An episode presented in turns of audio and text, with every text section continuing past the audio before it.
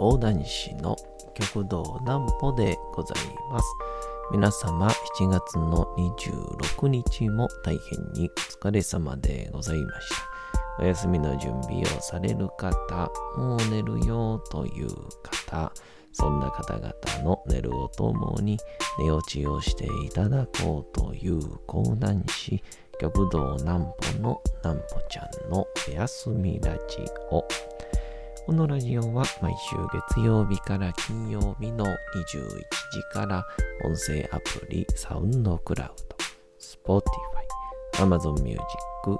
ドキャストにて配信をされております。皆様からのお便りもお待ちしております。お便りは極道南歩公式ホームページのおやすみラジオ特設ページから送ることができます。内容は何でも結構です。ねえねえ聞いてよなんぽちゃんから始まる皆様の日々の出来事や思っていることなどを送ってください。ご希望の方にはなんぽちゃんグッズプレゼントいたしますので、住所、お名前お忘れなくと。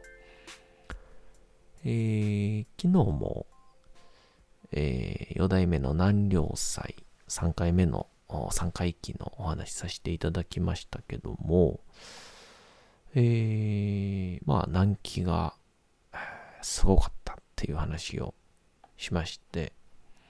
で、それに加えてですね、もう一個が、南郷兄さんがですね、えー、南の鷹と書いて南郷兄さんが、えー、僕に対してですね、えー、ネタをやってくださいまして、まあ、あくまで、えー、お客さんへのね、講座ではあるんですけども、まあ、袖にいる、えー、僕へも向けた、えー、ネタをやってくださいまして、えー、まあ、これがですね、めちゃくちゃの思い出の詰まったネタだったので、えちょっとそれに関してのお話をやろうかと思います。なんぽちゃんの明日は何の日？さて、明日が7月の27日でございます。残すところ4日って感じですかね。さあ、何の日でございましょうか。スイカの日。スイカは夏の果物を代表する横綱とされていることと、スイカの縞模様を綱に見立てて、夏、7、夏の横綱、2と7で綱、夏の横綱との語呂合わせから、7月27日に制定をされた記念日です。スイカは原産が南アフリカで、日本には室町時代以降に中国から伝わったとされております。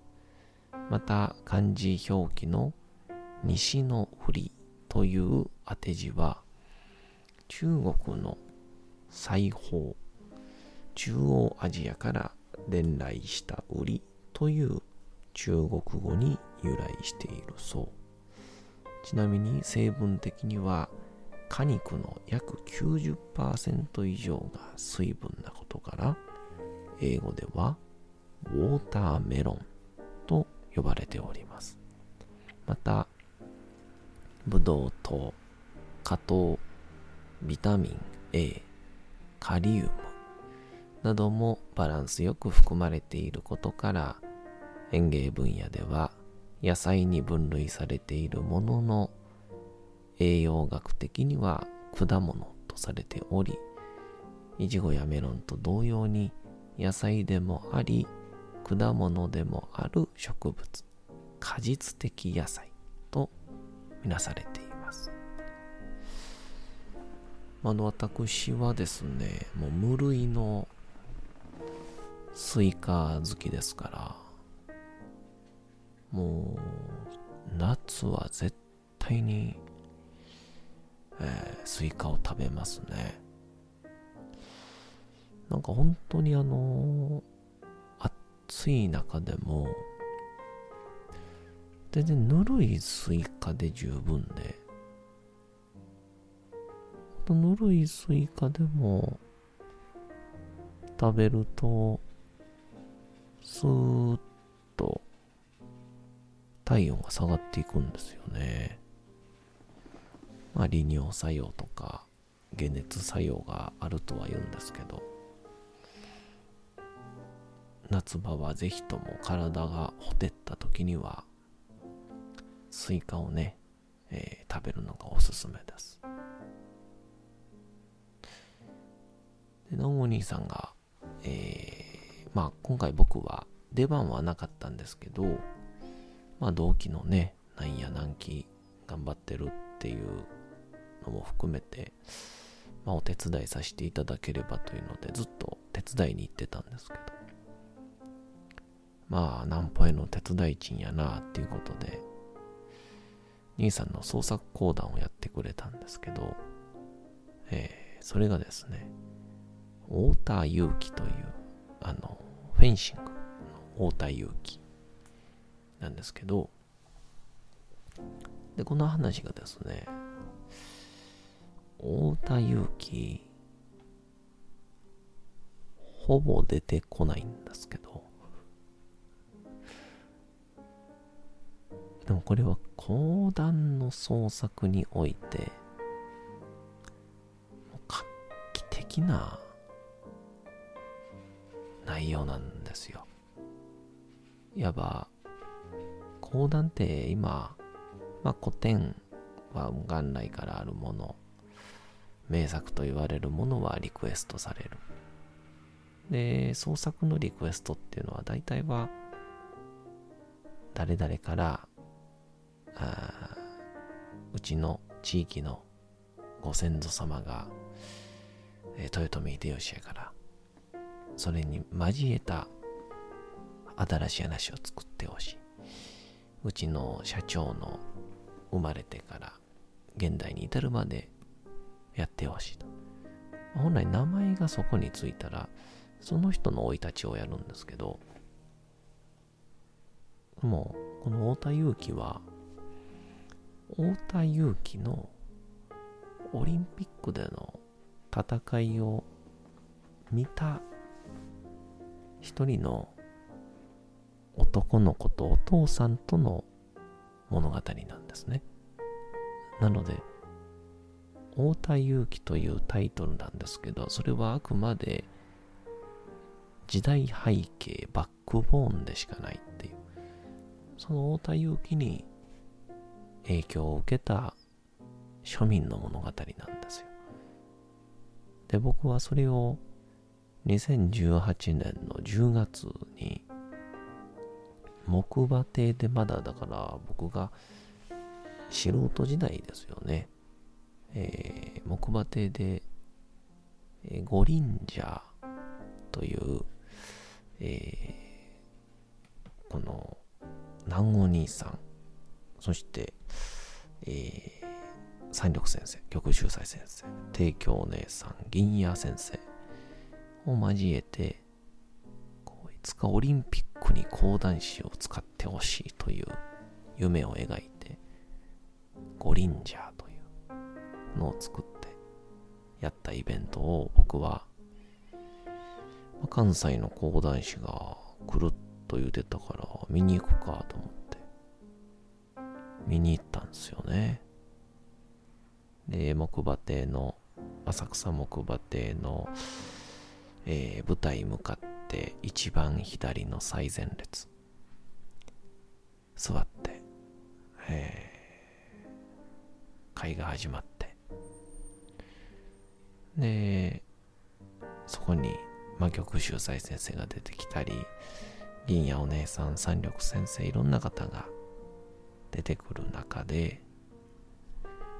南郷兄さんがね、登場しまして、僕には夢がありますからっていう言葉からスタートして、えー、おっさんが夢を持って何が悪いっていうですね、もう、こう、なんか今まで聞いた講談師の枕とは、なんか、全く違うんですよ。玉秀斎先生の枕もとんでもなかったんですけど、この2人の枕がもうすごくて。その中で始まった太田祐樹の物語。講談ってやっぱ落語と似ているのは一人芸ですから、えー、上手下手右左に首を振りながら人物を分けるんですけど、そのちょうど上手の時の団子兄さんと僕はずっと目が合っているような気がしていたんですけど。で、いろんなお話をする中に、なんかこう、講談の今まで東京の創作を聞いてる限りって、なんとかじゃないか？そうだろう？みたいな。講談の中でのセリフ口調。しか聞いたことなかった僕がものすごい現代語でドラマっぽく映画っぽく。そやな。それがお前の夢やったらええんと違うかみたいな。まさに目の前で本当知らない庶民同士がドラマを繰り広げるという。今僕があのいろんな、まあ、ある意味無名の凡人を偉人にっていうテーマで実はすごい物語が誰しも眠っていてでそれを物語にして後世に残すまた誰かへの影響になったり何よりも本人に喜んでもらう。それをやってますけどきっとそういうことができるんだ。そういう作品ってあるんだって思わしてくれたのがこの素人時代に見た木馬亭での太田祐樹だったんですよね。うん。いやちょっと僕はえー、感情もひとしおだったたんですよで講座が終わってありがとうございました。でも最高でした。って言って、なお兄さんが、俺って言って、太田祐樹の台本をくれたんですよね。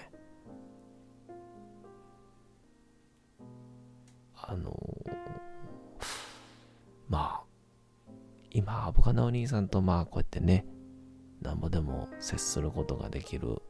立場ではあるし、フランクに喋れる間柄ですけど、かつて、球場に足を運んで、ホームランを打った松井秀喜に、また現役同士でやってバットをもらう。本当にね、そのぐらいのことなんですよ、僕からしたら。えー、ですんで、四代目に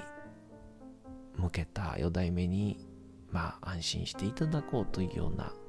回ではあったんでしょうけど、えー、僕にとっては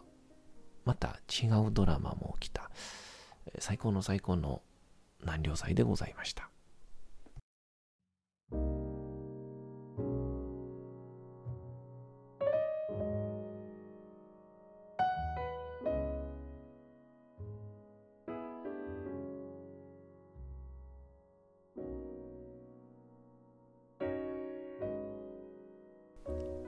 さて時刻はうとうと朗読会の時間となりました。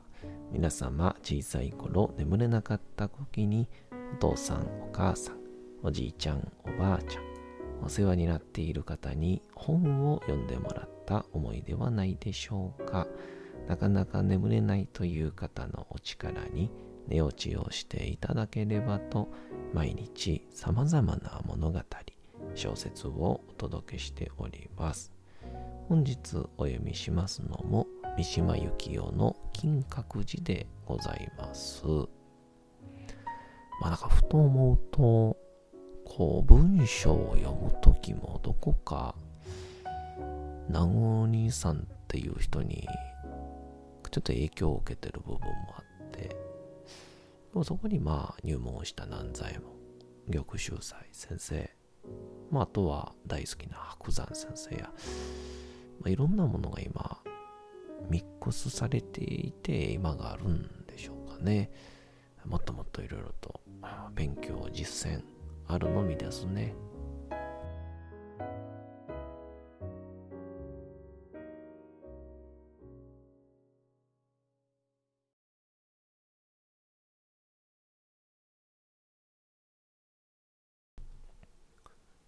金閣寺。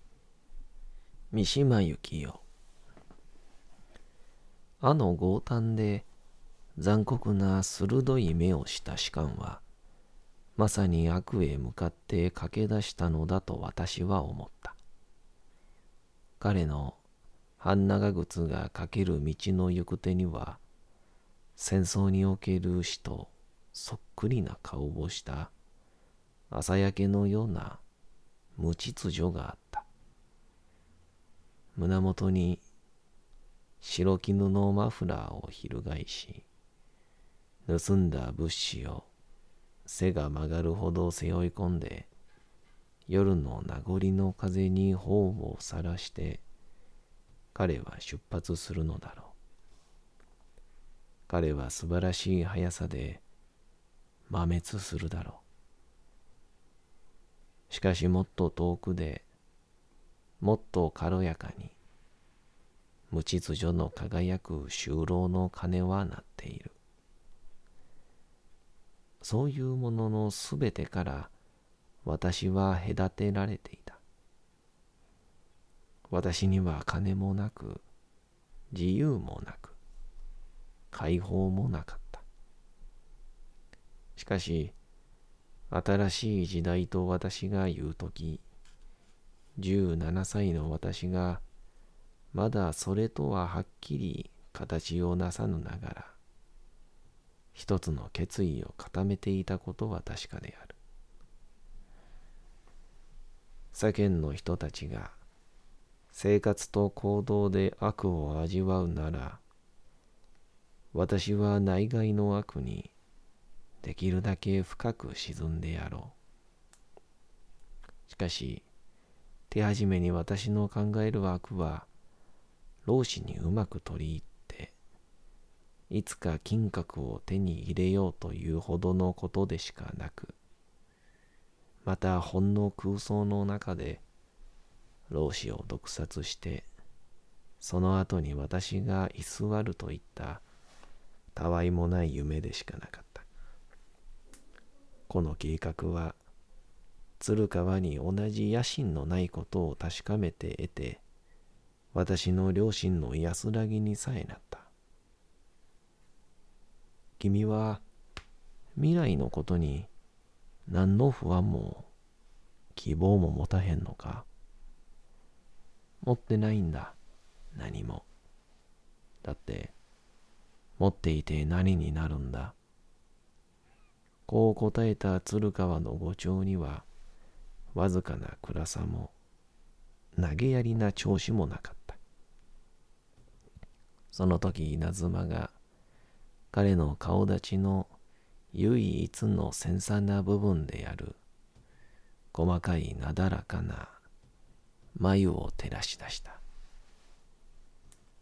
床屋がそうするままに、鶴川は眉の上下を反らせるらしかった。そこで細い眉はいよいよ人工的に細く、眉の外れの一部に反り跡と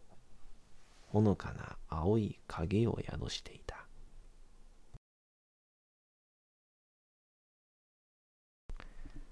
さて本日もお送りしてきましたなんぽちゃんのおやすみラジオ。